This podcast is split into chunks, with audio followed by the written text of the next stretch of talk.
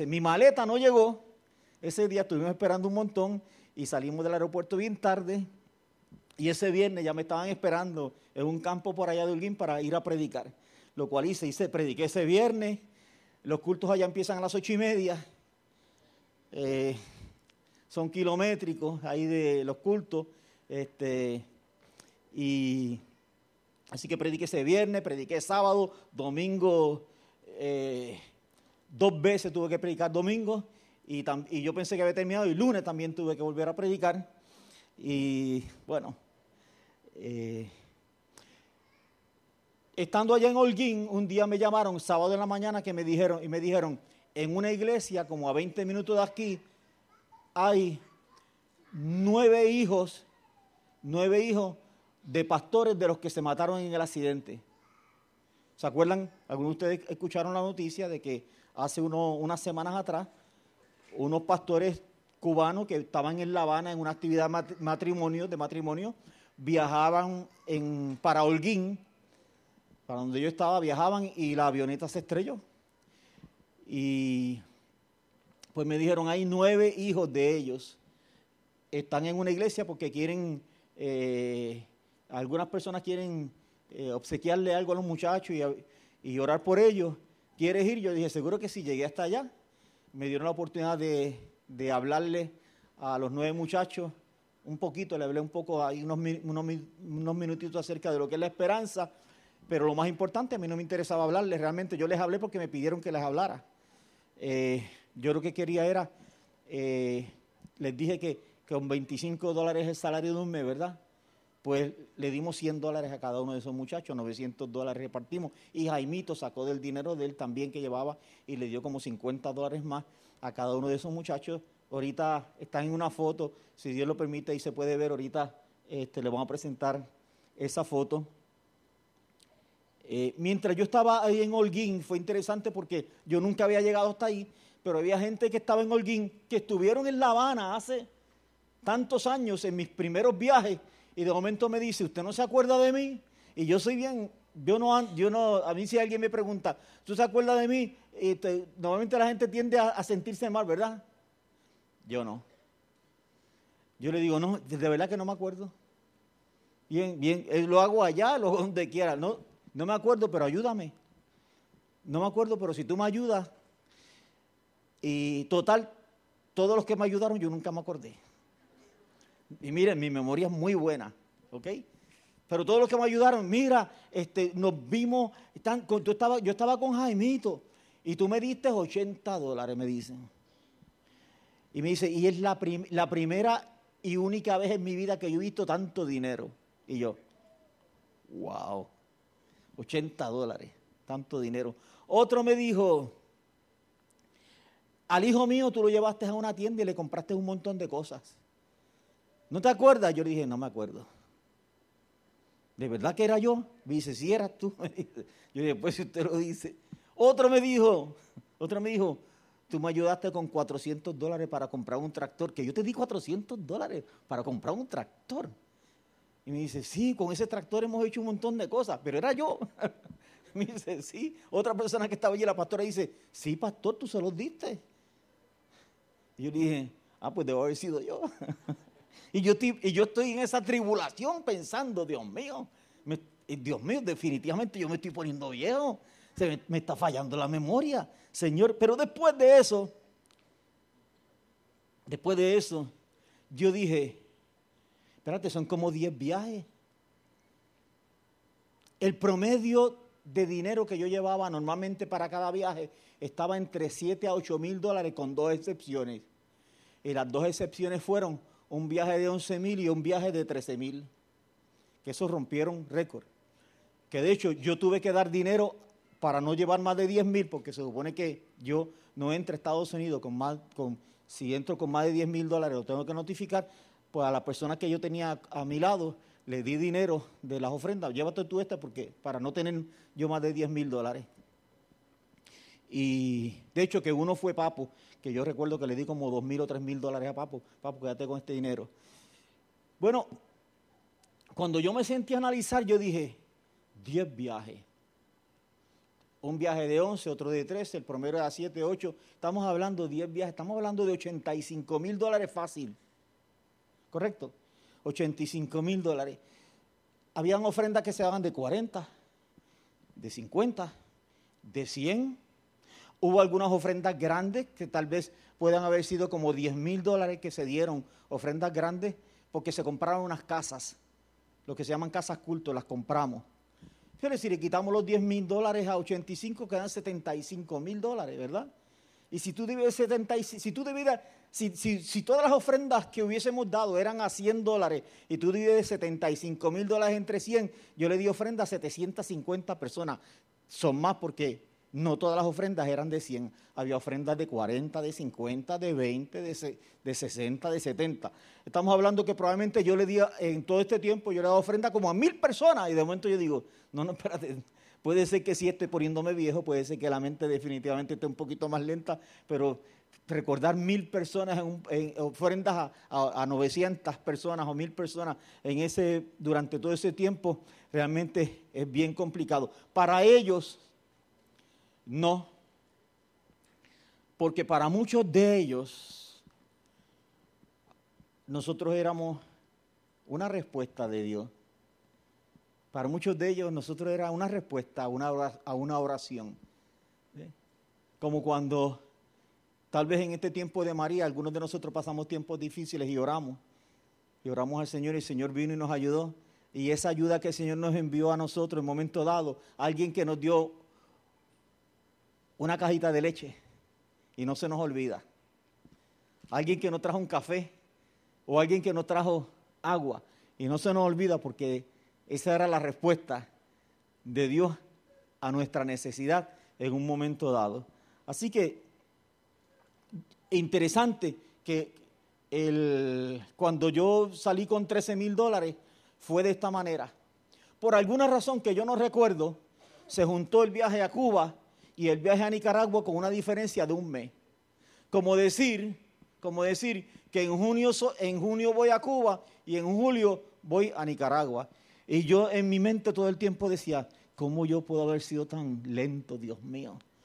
Que permití que dos viajes se juntaran, que son dos viajes para llevar ofrenda, que se juntaran, Señor.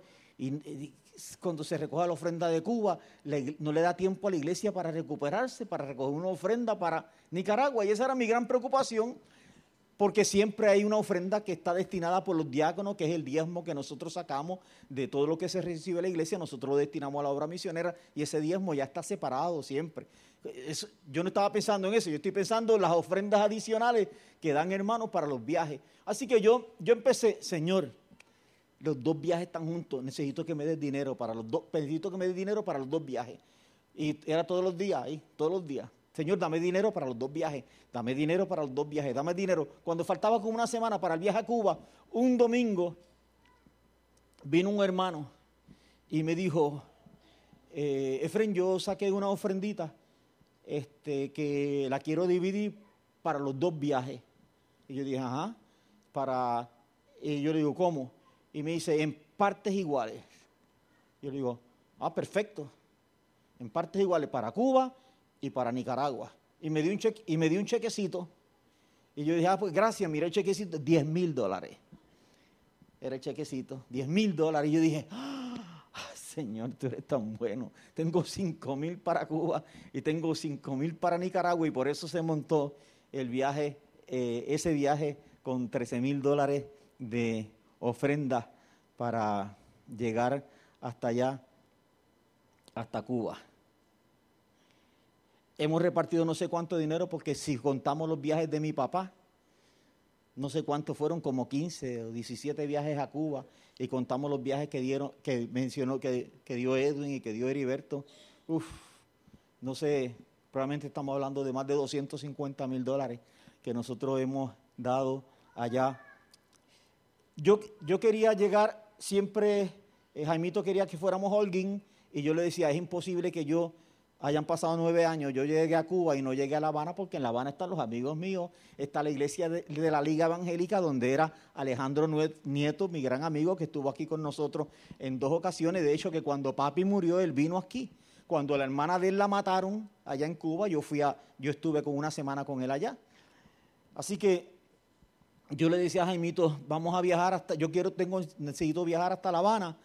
Y él me decía, nos vamos en bus. Y yo le decía, nos vamos en avión. Pero él me decía, pero si es que ese es, avión que se, ese es el avión que se cayó, la ruta esa. Son aviones viejísimos, aviones rusos que no le dan mantenimiento. Efren, es mejor que nos vayamos en un, en un camión. En fin de cuentas, yo quería irme en el avión, pero por causa de, de, la, de la, realidad de toda la imagen pública de La Habana que, que surgió que esos aviones eh, no les daban mantenimiento, todos esos vuelos fueron suspendidos, de manera tal que yo tuve que dispararme el viajecito de Holguín a La Habana, que son 460 millas por una carretera no buena, en un carrito del 85, que fue lo que conseguimos, de esos de Sopanda, eh, sin aire acondicionado, en una carretera llena de, de hoyos y media turbulenta, que no se puede viajar más de algunas 45 millas por hora,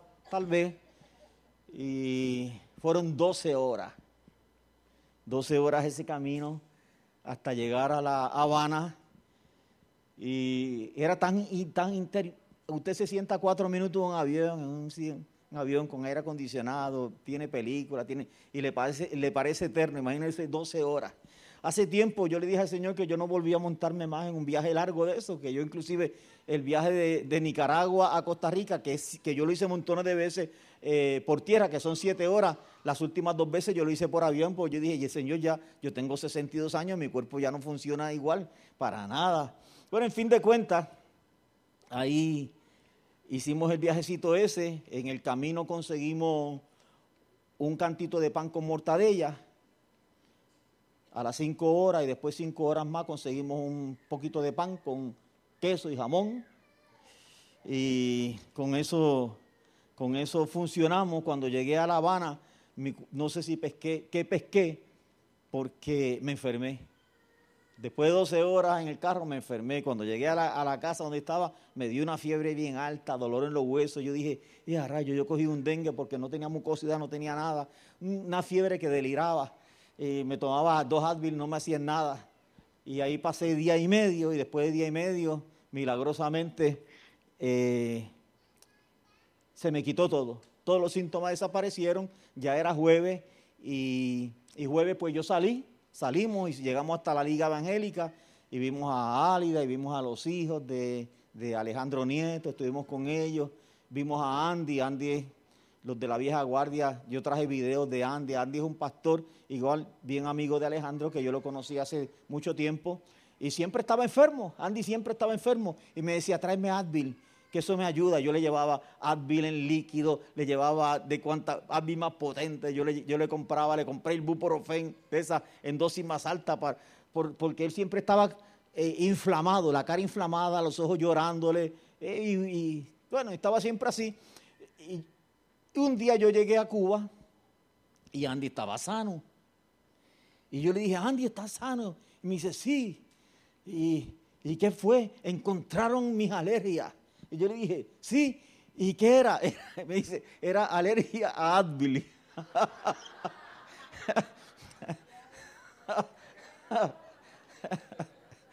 él, me decía, él me decía que Advil era lo que funcionaba y yo le llevaba Advil y, le llevaba, ¿te acuerdan que venía, el buprofen venía en dosis bien alta antes cuando pues yo se las conseguí y se las llevaba, así que por poco lo mato, pero, pero inocente, ¿ok?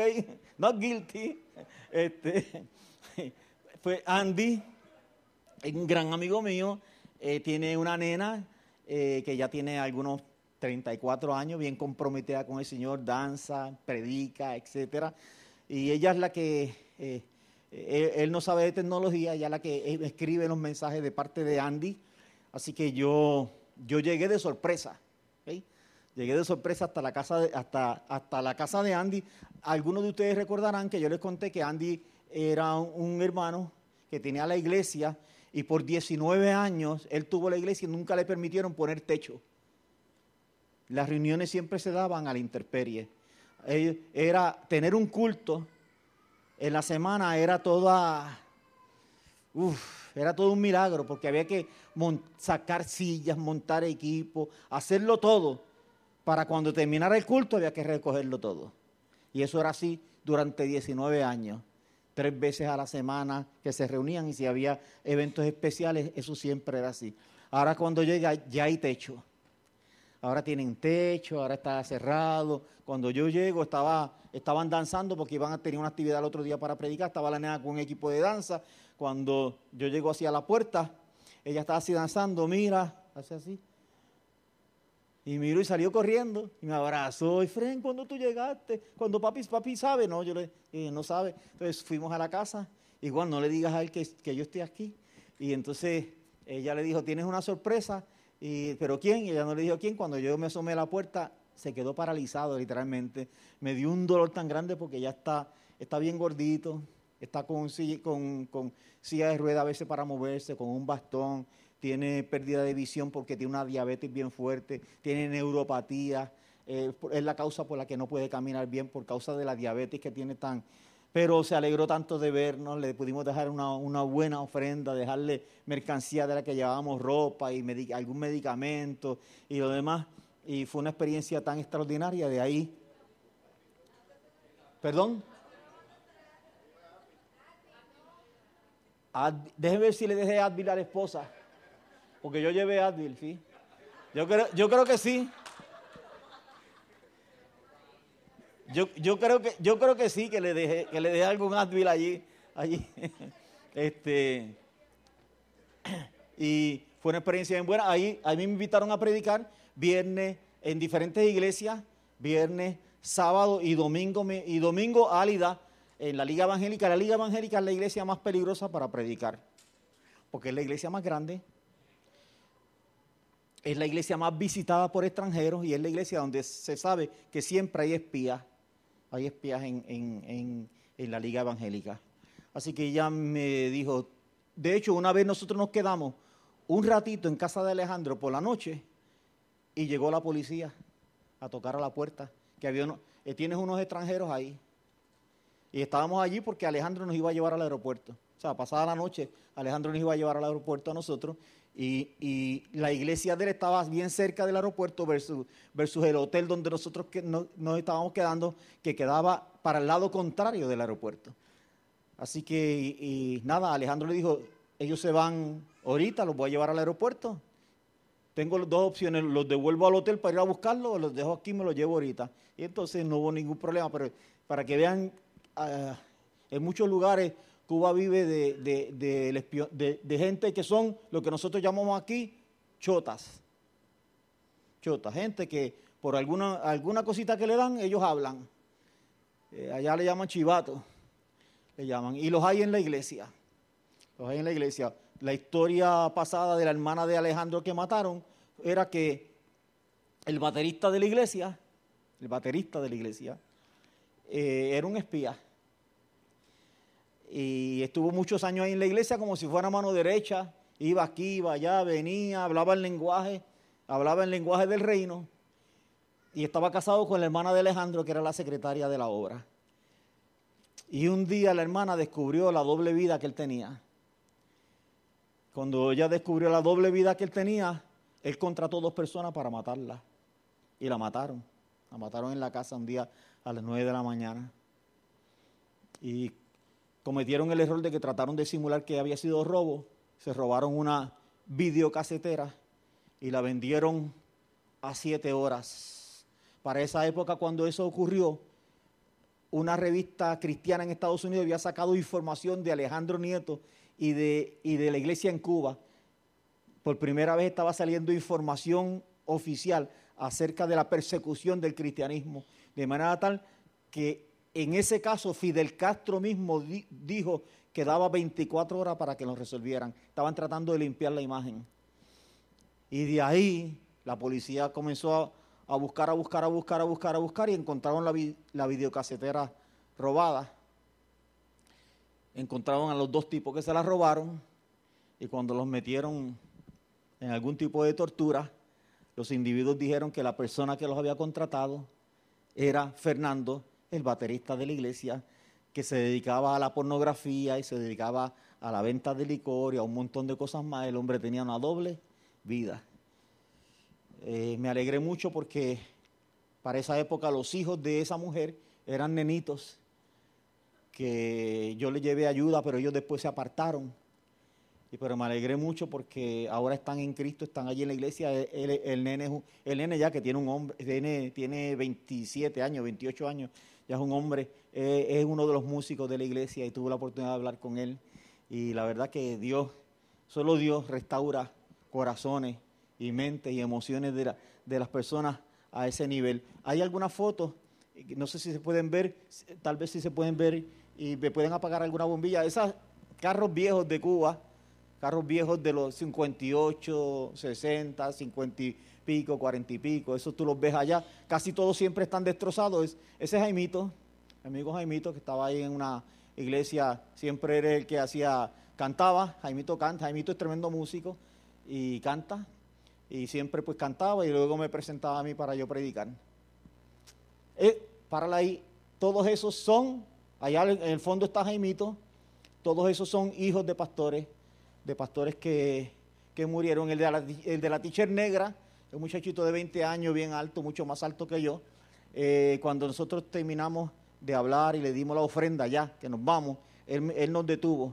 Me dice, yo quisiera orar por ustedes, ¿puedo orar por ustedes? Sí, le dijimos. Y vino, nos puso las manos y comenzó a hacer esta oración que yo, ah, comenzó a decir, Señor, yo, Señor, antes que mi padre y mi madre me conocieran, tú me conocías a mí. Desde el vientre de mi madre tú me formaste y pam, pam, pam, y comenzó a hablar acerca de, de, quién era Dios en la vida de él y a citar la escritura con, con, tanta autoridad. Y yo, él estaba orando por mí y yo estaba llorando. No porque Dios me estuviera tocando, yo estaba llorando porque yo, yo, yo decía, Señor, ese muchacho acaba de pasar una tragedia una tragedia. Dicen que sus papás eran extraordinarios, extraordinarios. Y ese muchacho acaba de pasar una tragedia y, él tiene una convicción tan grande de quién es Dios. Una convicción tan grande que en ningún momento él le quita despropósito absolutamente a nada de lo que está ocurriendo allí. Y él dice que, eh, y, y, luego que cuando termina, él dice, yo le doy gracias a Dios porque Dios me ha ayudado en todo este proceso. Este, yo he experimentado la fuerza de Dios en la vida mía, la realidad de Dios. Y yo, ah, Señor, ayúdame. Así que esos son algunos.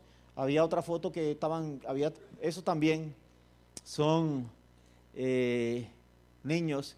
Y todavía faltan creo que como, creo que, había, que eran como 20, ahí solamente había 9, faltaban 11, pero estaban muy lejos muy lejos de nosotros y no los, no podíamos alcanzar.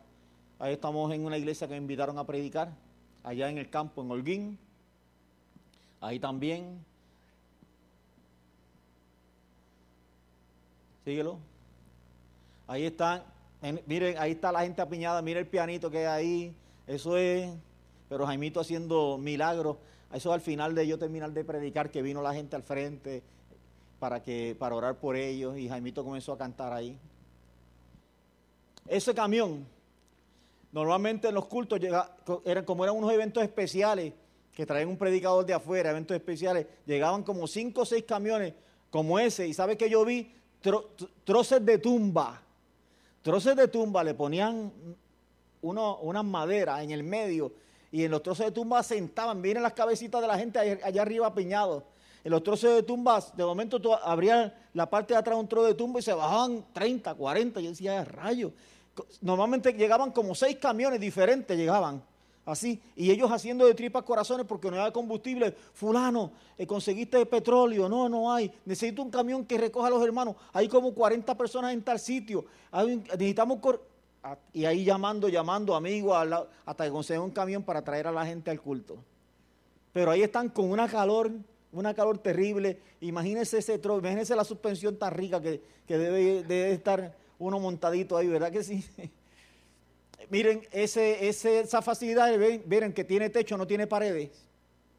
Así que todas las noches, cuando termina el culto, ellos se, ¿lo ven? Ellos se, se sustituyen unos y otros porque alguien se tiene que quedar allí durmiendo toda la noche en los banquitos esos de madera. Señor Dios mío. Estaba yo predicando Eso es Bauta.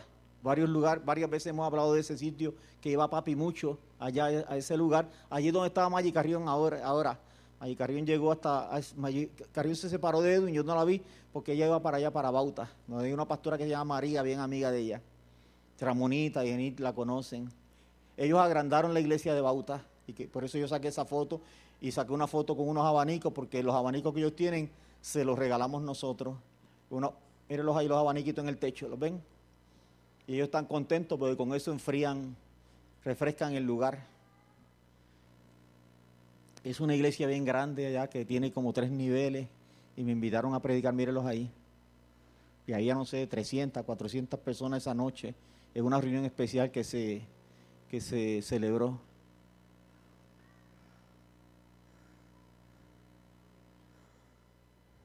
Eso es en la Liga Evangélica. Ese es Felipe, un amigo mío, era cantante profesional y se convirtió a Cristo. Era un evangelista de la Liga.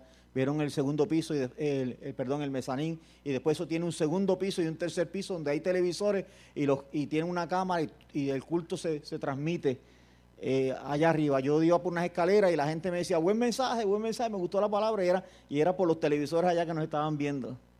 Porque ese, ahí está Jaimito, que también lo invitaron, Alida lo invitó para que cantara allí en la, en, la liga ese día. Era tanto tiempo, era la primera vez, eso yo predicando ahí en, en Liga Evangélica. Ya, ahí, ok, si, si prende la bombilla, si prende la, la, las luces para decir algo más. Bien. ¿Si ¿Pueden prender allá las luces allá? Gracias. Al, al, poco, tiempo de, papi convertirse, al poquito tiempo de papi convertirse, papi era un hombre que, practicaba la oración mucho. papi le encantaba buscar de Dios. Al poco tiempo de, él venir a los pies del Señor, el papi desarrolló una pasión por la gente necesitada y esa pasión se tradujo en las misiones, en, la, en la obra misionera. De hecho, en muchas ocasiones papi se iba solo. Papi se, se iba solo para Nicaragua, papi se iba solo para Haití. Cuando Duvalier, cuando la caída de Duvalier, papi estaba en Haití. Y, estaban, cuando estaban un revolú disparando tiros y papi estaba ahí se, salió de la cama y se acostó en el piso, se tiró en el piso a dormir. Ahí los hermanos locos por sacar a papi de, Haití, por, la revuelta que, había, pero cayó Duvalier y papi, estaba y papi estaba en Haití. Salió de Haití después de todo el revolú. Igual que en Nicaragua, cuando hubo una revuelta de tiro, papi estaba en Nicaragua. Y, y papi estaba con Mario y papi le dijo a Mario, detente, detente. Y Mario pensó, ay, si el don este se me... No se conocían mucho, estaban conociéndose por primera vez o segunda vez, y Mario está pensando, ay, el, señor este se me asustó, y entonces, este, porque estaban disparando, y cuando dice que papi se bajó del carro y era a tomar fotos, tan, tan, tan, y dice, este hombre está loco, están disparando y él está tomando fotos. y entonces allí Mario se dio cuenta que papi estaba construido de otra manera. Yo les conté a ustedes que hace mucho tiempo, hace mucho, mucho, muchos años, papi estaba trabajando en la casa, es allí, y me dijo, nosotros le estamos ayudando. Y yo soy alérgico a las hormigas. De momento, yo veo que papi está parado en un hormiguero y las hormigas están caminando por encima de la bota de él y por la ropa y lo demás. Y yo le digo, papi, tú estás encima de un hormiguero. Estaba con la asada. Y me dijo, hijo mío, a las hormigas no se le hace caso. y siguió ahí, no se movió del hormiguero. Yo digo, este tipo está loco. Pero a mí me construyeron diferente, ¿verdad? Es definitivo que sí. Así que cuando papi fue, fue un hombre de un éxito extraordinario en las compañías de seguro donde él trabajaba, eh, en 1968 por ahí, eh, Seguros Múltiples quería montar una oficina en Arecibo y la gente a Seguros Múltiples sugirieron que la persona ideal era papi, aunque él no tenía experiencia en venta. Eh, el primer mes que trabajó, Seguros Múltiples en San Juan estaban tan impresionados que le, subieron, no sé si fueron 50 o 100 dólares, y en los tres meses volvieron a subirle el salario, y de ser un vendedor, al poco tiempo lo hicieron un, un supervisor y al poco y tiempo después lo hicieron un gerente, y papi no cogía vacaciones. Pero cuando se convirtió a Cristo, al poco tiempo papi dijo, yo voy a coger vacaciones. ¿Sabe para qué? me dijo, yo tengo 40 días acumulados allí, porque algunos se acumulaban, se perdían, pero eh, no era como alguna, como gente que si no gastaste los perdiste. Allá en, aquel, en aquella época se acumulaban y, y papi cogió una semana para irse a los países, una semana, y después para construir este edificio, papi cogió qué sé yo cuánto tiempo de vacaciones para, para meterse aquí todos los días trabajando. Papi descubrió en, la necesidad de la gente algo que, que lo apasionaba y por eso él salía y separaba dinero de su propio bolsillo y no solamente como era una persona que se había ganado la confianza de mucha gente, había muchos comerciantes que sabían que papi iba para, para viaje y le, y le daban dinero le daban 200, le daban 300, le daban 500, le daban 1000 dólares para que lo llevara, lo llevara a Haití, lo llevara a, Nicaragua, lo llevara a diferentes, a diferentes lugares. Eh, yo recuerdo que una vez papi estaba aquí orando, ahí, a, eso de las 5 de la mañana, y, y, un hermano de la iglesia que ya partió con el Señor, apareció por aquí como a las 5 y 5 de la mañana, papi salía al otro día para Haití, al otro día salía. Y papi tenía como cuatro mil o cinco mil dólares encima ya. Tenía como quien dice, el viaje, el viaje a Haití estaba planchado ya. Cuando de momento llega este, ese hermano, viene donde él y le dice, vengo con una encomienda del Señor. Hace mucho tiempo el Señor me dijo que separara un dinero para Haití. Todos los meses separara. Yo lo guardé todos los meses, todos los meses, todos los meses, tanto tiempo. Y aquí está ese dinero, son 2.300 dólares, tómalos. Y se los dio. 5 y 10 de la mañana. Y el hombre se fue. Y papi se puso a orar ahí y le dijo, Señor, 2.300 dólares más. Estamos hablando, qué sé yo, veintipico de años atrás. Eso era mucho dinero. Y entonces eh, papi comenzó a decir, Señor, ¿para qué es este dinero? 2.300 dólares, ¿para qué es este dinero? ¿Qué tú quieres que yo haga con esto? Cuando él dice que estaba orando y él dice que él escuchó la voz del Señor que le dijo, quiero que le compres matres a mis hijas. Así, matres a mis hijas. Llegó a Haití, Llegó a la casa misionera. Cuando llegó a la casa misionera, papi le dijo al pastor que estaba encargado de la casa misionera, le dijo, yo quiero que tú me digas cuál es la necesidad más grande que tú tienes en este lugar. Y el hombre dijo, la más grande. Y papi le dijo, sí. Y él le dijo, vente, te voy a llevar.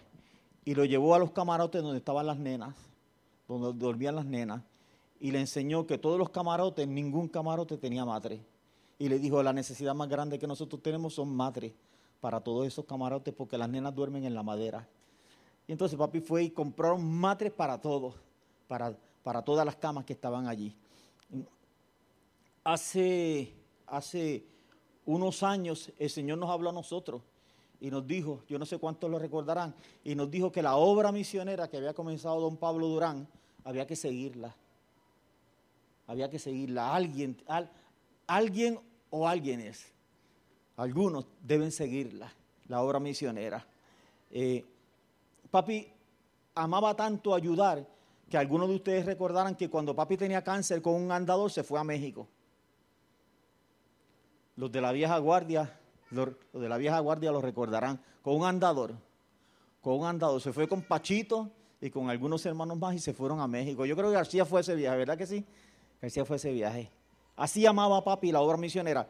Y cuando, cuando, cuando papi estaba bien enfermo, yo lo fui a llevar a la quimioterapia. Era un...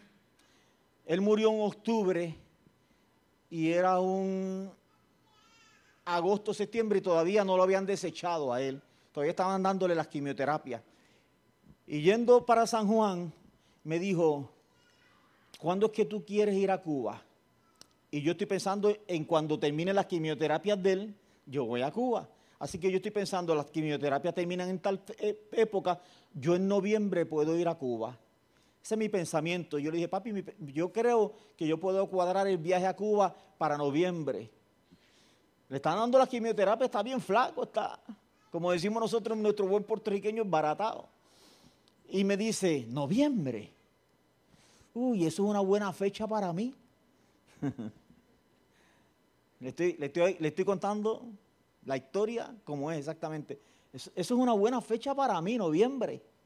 Ese, ese era mi papá. Y, eso, y, y era la manera en que él amaba la obra misionera. Así que, que les cuento todo esto porque si el Señor nos dice a nosotros, hey, lo que un hombre en medio de ustedes hizo, lo que yo puse en el corazón de él para que él hiciera, y ahora él no está, y yo necesito gente que lo siga, gente que siga eso. Cuando yo di este viaje, cuando yo viajé 12 horas de, Holguín a La Habana, una de las cosas que yo me di cuenta en ese momento es que mis días en la obra misionera se están terminando. ¿Me explico? Que ese tipo de trabajo misionero de tanta exigencia física, ese yo no, yo, ese, ese yo no puedo hacerlo mucho. Que me quedan muy pocos años a mí de, no como antes, que yo arrancaba y me iba para los indios de Venezuela y me metía tres, cuatro horas, cinco horas en una, en una curiana de esas y ahí arrancaba y llegamos hasta allá y llegamos y llegamos hasta los indios en Panamá y, y, todo ese tipo de trabajo y, cansancio físico y sin dormir y montado en un, en un, vehículo de tabla este, eh, por río, cruzando ríos, etcétera. Eh, esos tiempos que va. Entonces Dios tiene que levantar otra, otra generación. Dios tiene que levantar otra generación. Y yo estoy convencido que esa generación que, que, Dios tiene que levantar, aquí hay gente. Está entre ustedes. Aquí hay algunos de ustedes, algunos, algunos que hoy día pueden considerarse niños o jovencitos o hombres jóvenes. Están simplemente, eh, ustedes no han realizado en su mente, en sus corazones, que Dios te puede usar a ti y que Dios te, y que simplemente lo único que Dios necesita es que tú le digas, heme aquí. Heme aquí, Señor, envíame. Y te quiero decir algo más. Se aceptan mujeres. Se aceptan mujeres. En la obra misionera yo he visto mujeres bravas. La he visto que se meten al sitio y como fuera, ellas son de esa, ellas tienen solamente un cambio y es para adelante, como el mismo que tenía Moncho Martínez. ¿Se acuerda que Moncho decía, yo rompí la reversa cuando me convertí a Cristo? Exactamente. Ese. Así que Dios tiene que levantar otra generación de, de gente que, puedan tener las características que tenían aquellos, aquellos primeros servidores, de hecho, de los apóstoles, que tienen que estar llenos de fe, llenos del Espíritu Santo y llenos de sabiduría, que puedan entender que para este trabajo hay que tener las manos limpias, que para este trabajo dinero es algo que es sagrado y santo, que, que, que no nos pertenece a nosotros ¿eh? que, yo no puedo tocar ese dinero para nada, para nada. Yo no lo puedo tocar ni para una Coca-Cola para mí, porque eso, eso se, entregó y, eso tiene un objetivo, tiene que llegar a suplir las necesidades de la gente. ¿eh? Y, y nuestro trabajo acá de Edwin y mío y de otros más es entrenarlo, es capacitarlo, es enseñarle cómo se puede hacer la obra misionera sin descuidar la familia, sin destruir la familia, cómo se puede vivir una vida balanceada. Ese es nuestro trabajo y nosotros queremos enseñarle. Ya yo tengo dos personas que me dijeron sí, Ángel y Yadira. Ángel y Yadira. Pero Ángel y Yadira me pueden dar 10 años. Porque Ángel está en los 55 años y Yadira está en los 52. Ángel me puede dar 10 años más. Sí, sí. Después de eso él va a sentir el dolor en el cuerpo. ¿Ok? Necesitamos gente de, de, de, 15 años, de 20 años, de 30 años, que puedan amar la obra misionera. No una persona, porque Dios tiene necesidades en diferentes lugares. En diferentes lugares. ¿Me explico? Dios, Dios, te, puede, Dios te puede poner a Haití, a, ti, te puede poner a ti que, que Dios te quiere para que desarrolle un trabajo en Haití. Y Dios puede ponerle a otra persona que desarrolle un trabajo en África y es Dios aquí y es Dios allá. Eso está perfectamente bien. Y la iglesia tiene que crecer sobre esa verdad. Necesitamos crecer sobre, esa verdad. Así que yo estoy convencido que aquí hay gente detrás de nosotros, generaciones detrás de nosotros, que Dios los va a capacitar. Pero alguien tiene que, alguien tiene que prender el interruptor y prender el interruptor, disparar, disparar. Es decirle al Señor, heme aquí aquí, yo, yo, yo puedo tener miedos. Se acepta gente con miedo. Puedes tener miedo. Se acepta gente con miedo porque los testimonios que, yo te puedo contar, los otros días le conté el testimonio de las crayolas y, y el libro de pintar, ¿verdad? Un día, en el 1994, en, a finales de enero de 1994, los primeros días de febrero íbamos para Cuba, el segundo viaje, Edwin iba conmigo. Y yo sé, yo sé la fecha bien porque febrero 14 lo pasamos allá. Nosotros pasamos febrero 14 allá, que yo llevé a Alejandro y Alida, nunca habían ido a un hotel y nosotros los invitamos en febrero 14 a, tener una experiencia en un hotel, eh, comiendo en un hotel. Nosotros les regalamos eso, febrero 14 de 1994. Pero eh, a finales de enero del 94, cuando ya estábamos recogiendo las cosas para, para, ir para allá, eh, yo recuerdo que Leandro compró unos zapatitos y me dijo, mira, compré estos zapatos para que te los lleves a Cuba. Cuando me los puso en la mano, mira lo que me pasó. Yo les contado a ustedes que yo no tengo esas grandes experiencias carismáticas. Cuando me puso los zapatos en la mano, aquí, en mi mente, yo vi la cara de un pastor. Ese pastor vivía a cinco o seis horas de Cuba. Mario Barbán vivía en Ciego de Ávila. Así que yo guardé los zapatos y dije, estos son los zapatos de Mario Barbán. Yo vi un montón de gente y yo repartí un montón de cosas, pero los zapatistas estaban guardados. Yo llegué hasta Ciego de Ávila. Cuando llego donde Ciego de Ávila, saqué unos pantaloncillos grandes porque don Mario Barbán era un señor bajito y gordito. Y fácilmente era un 40. ¿Se acuerdan que yo, Lucy me dio un curso, ¿se acuerdan? Avanzado de, de medir de las mujeres, pero también los hombres. Y yo decía, yo veo a una mujer y le decía, ah, dama, yo tengo para ti, tú 34 veces, y toma tú 34 veces, y tú eres, ¡guau! Así, bueno, ok. True story, sí, de verdad, le estoy contando, así yo, sí, sí, sí, sí. Entonces, yo, era un experto, yo llegaba a Cuba y veía al hermano y le decía, toma esto, toma, esto, esto te queda perfecto, toma, así. Sí, tú eres cuatro, sí, toma, toma. Ok. Entonces don Mario Barba era un 40, yo saco unos cuantos pantalones y yo empezó a lavar a Dios. Y él mismo me dijo, es que tengo uno solamente. Y está tan estirado y se rompió el elástico que yo me lo tengo que amarrar. Pero yo lo tengo que lavar todos los días. Lo lavo todos los días y me lo vuelvo a poner y lo amarro. Es uno, yo le di unos frutos de luz, nuevecitos, y él estaba lavando a Dios. Pero entonces yo le digo, yo, yo, a pesar de que yo tuve la imagen mental de él, ahora cuando la realidad que estoy frente a él, ahí, y tengo los zapatos, ya me da susto. Y yo le digo, yo tengo unos zapatitos ahí que traje.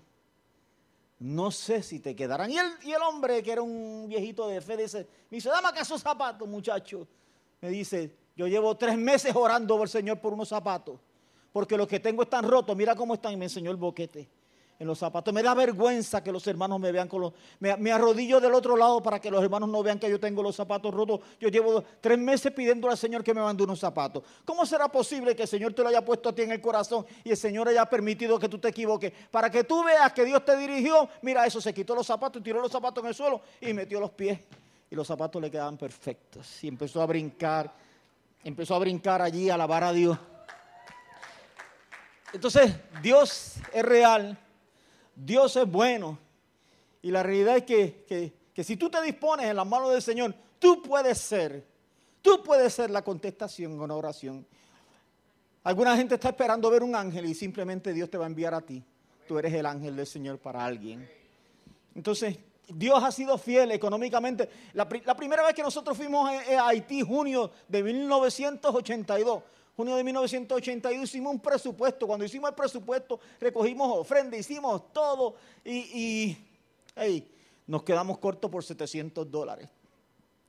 Y nosotros salimos para Haití, como decir, un viernes y miércoles estábamos reunidos en una casa de Edwin, estábamos orando por la noche en una casa de, Edwin, nos reunimos todos los que íbamos para el viaje y ahí estábamos orando y dijimos, Señor, nos hace falta 700 dólares. Y nos tomamos de mano y dijimos, Señor, haz un milagro, mándanos 700 dólares porque ya no tenemos más dinero de dónde sacar. Apretamos todo lo que había y esto es lo que, lo que hay, nos quedamos cortos por 700 dólares miércoles en la noche. Jueves era día de trabajo y al otro día viernes nos íbamos. Cuando papi llegó, quedamos de que ese jueves por la tarde nos íbamos a reunir otra vez en casa de Edwin. Edwin, vivía en una casa que tenía alquilada por aquí cerca de en Jardines. Él tuvo dos casas alquiladas en Jardines. Eh, una casa terrera y tuvo una casita, la, primera recién casado yo, en, en un segundo piso, en esa casa en un segundo piso. Allí nos estábamos reuniendo. Y nos reunimos ese otro día. Y cuando nos reunimos, papi llegó con un sobre y me dijo, esto está cerrado, yo no lo he abierto, te lo voy a entregar. Y me entregó el sobre. Y me dice, si viera, yo era mi último día, estaba resolviendo algunas cosas de la oficina, pero yo no estaba en la oficina. Papi tenía un amigo católico que vivía en Vega Baja, se llamaba Manny. Y el amigo católico tenía que pasar por Arecibo. Y cuando venía pasando por Arecibo, Seguro Múltiple no estaba ahí, Seguro Múltiple estaba al lado del supermercado Jaime, en esa época. Allí estaba Seguro Múltiple. Entonces el hombre iría pasando por la número 2, no había expreso en esa época, de Vega Baja, paró en Múltiple y dijo, don Pablo Durán está aquí. Y, y se lo preguntó a una tía política mía, Mirna, la, esposa de mi tío Quiro, que murió hace dos años, le preguntó a Mirna, creyente por cierto, y le dice, sé que don Pablo Durán tenía un viaje. Ya ese viaje salió y Mirna le dice, salen mañana. Y dice, salen mañana. Y él dice, ah, pues está bien, entrégale esto a él. Y el hombre puso un dinero allí, un cheque, puso el hombre, y lo cerró el sobre y se lo entregó a ella. Cuando papi llegó a la oficina, ella le dio el sobre. Papi nunca lo había abierto. Así que estamos reunidos ahora, qué sé yo, seis de la tarde, estamos reunidos. Y papi me da el sobre. Y había una bombilla prendida, yo lo, yo le hice así. Yo digo, ¿ustedes quieren saber cuánto es aquí? Le digo a lo que estamos reunidos. Estamos orando ayer por 700 dólares, ¿verdad que sí? Que nos faltaban 700 dólares. ¿Ustedes quieren saber cuánto es en este sobre? Yo levanté el sobre así, a la luz, y había un cheque por 700 dólares dentro de aquel sobre. Abrimos, abrimos el sobre, ahí estaba, se, dejó para que se depositara y se cambiara, pero se hizo la transacción rápido y al otro día nosotros salimos con, el dinero como con cuanto era. Cualquier persona que quiera, Dios, Dios si te llama, Dios no está contando con las habilidades tuyas, Dios está contando con las de Él. Dios lo único que está esperando es que tú le digas sí, yo, yo estoy dispuesto. Yo te conté que hace, hace eh, eh, el año pasado yo invité a unos pastores amigos míos que fueran a Nicaragua. Ellos iban a pagar todo. Y yo me daba vergüenza. Yo decía, Señor, yo quisiera por lo menos pagarle el hotel. Pagarle el hotel y las comidas del hotel. Yo quisiera hacer eso, pero, pero iba mi amigo Phil iba Carlitos Pagán también. Y estaban, estaban con las esposas. Ellos, yo dije, Señor, yo quisiera pagarle, necesito seis, como 650, 660 dólares, yo necesito para eso, Señor, yo no los tengo, yo no los tengo, el dinero que tengo no es para ellos, el dinero que tengo es para los pastores de Nicaragua. Señor, ¿por qué tú no haces algo? ¿Por qué tú no me mandas un dinerito? Alguien, alguien que me des, eh, eh, alguien que me dé ese dinero y me diga, este dinero no es para la gente de Nicaragua, úsalo como tú quieras. Esa era mi oración. Esa era mi oración. Yo estoy saliendo, eh, iba a ver las nenas allá en el campo, cuando Lucy me llama por teléfono. Aquí hay un hermano que te está buscando porque quiere darte algo para, para Nicaragua. Y, yo le digo, ah, ok, yo estoy, voy a ver las nenas, viro para atrás. No, no, pues, él se va a ir, eh, él quiere hablar contigo. Entonces, ok, me lo puso en el teléfono Lucy, le prestó el teléfono y, él me dice, mira, yo quería decirte, me dice el hermano, que ya yo mandé un dinero para Nicaragua. Este dinero que yo te estoy dando a ti aquí no es para Nicaragua. Me dice, este dinero úsalo para lo que tú quieras.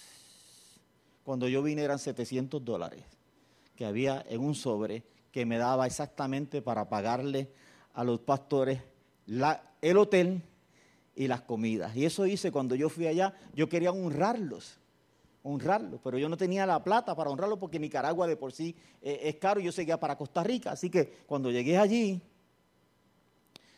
y ellos van a pagar, yo le dije, no, no, tú no vas a pagar el hotel, esto, esto está...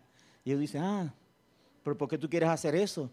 Los dos me dijeron lo mismo y le dije, porque yo quiero honrarlos a ustedes, yo los invité, ustedes están poniendo su dinero, pero por lo menos... Así que, hey, Dios es bueno, Dios es fiel. Cualquiera que, quiera que, decida entender esto que estamos hablando y que le diga sí al Señor, tú vas a ver, habrá momentos de cansancio, habrá momentos de esfuerzo físico, te podrás enfermar, pero la gratificación de servir, de la gratificación de servir, eso es una cosa tan extraordinaria. Eh, yo estoy en la obra misionera hace ya cerca de 38 años. Y no fue que un ángel se me apareció, no. Tampoco yo recibí una palabra profética de que te quiero envuelto en las misiones. No. Tampoco. Después de leer la escritura yo, y ver las cosas que ocurrían aquí, yo en mi corazón de que me convertí, yo quería, pero yo tenía miedo de hacerlo. Pero después que yo fui la primera vez y yo vi la mano del Señor y yo vi la provisión del Señor, una de las cosas que yo descubrí es que Dios era fiel. Si Él te llamaba, Dios era fiel en darte, pero no solamente eso, que tú podías ser la respuesta de Dios. Y para mí eso es lo más extraordinario, que yo puedo ser la respuesta de Dios para alguien que está en medio de una necesidad. Así que en esta noche yo simplemente cuento los testimonios de Cuba, pongo esa foto y yo de manera sencilla digo, ¿quién quiere el batón? ¿Quién, ¿Quién se atreve a decirle al Señor, hey, yo quiero? ¿Tienes miedo? Yo también. Papi también lo tenía. Como dijo un teólogo suizo acerca de, le, preguntaron, le dijeron que definiera lo que, era, lo que era el valor. Y él dijo, el valor no es otra cosa que el miedo después de haber hecho sus oraciones. Así que, ¿quién quiere el batón? ¿Quién quiere decirle al Señor, Señor? Si eso que él cuenta de su papá era cierto, si esas experiencias que él cuenta son ciertas, yo estoy aquí, ¿tú me puedes usar a mí? ¿Quién se atreve a decirle al Señor eso? yo, te invito a que te pongas sobre tus pies. Y si hay alguien que se atreve a decirle así al Señor, que está dispuesto, yo te invito a que te acerques aquí al frente, en un testimonio tú le digas al Señor, yo estoy dispuesto. No creo que tenga, tú le puedes decir, no creo que tenga mucho que darte. No creo que tenga mucho que darte, pero si, si lo que tengo te sirve, aquí lo pongo. Aquí lo pongo. ¿Quién más? ¿Quién más puede vencer sus temores y decirle al Señor, Señor, úsame. Señor, yo estoy dispuesto. Señor, yo estoy dispuesta. Señor, yo estoy dispuesto a ir, a ir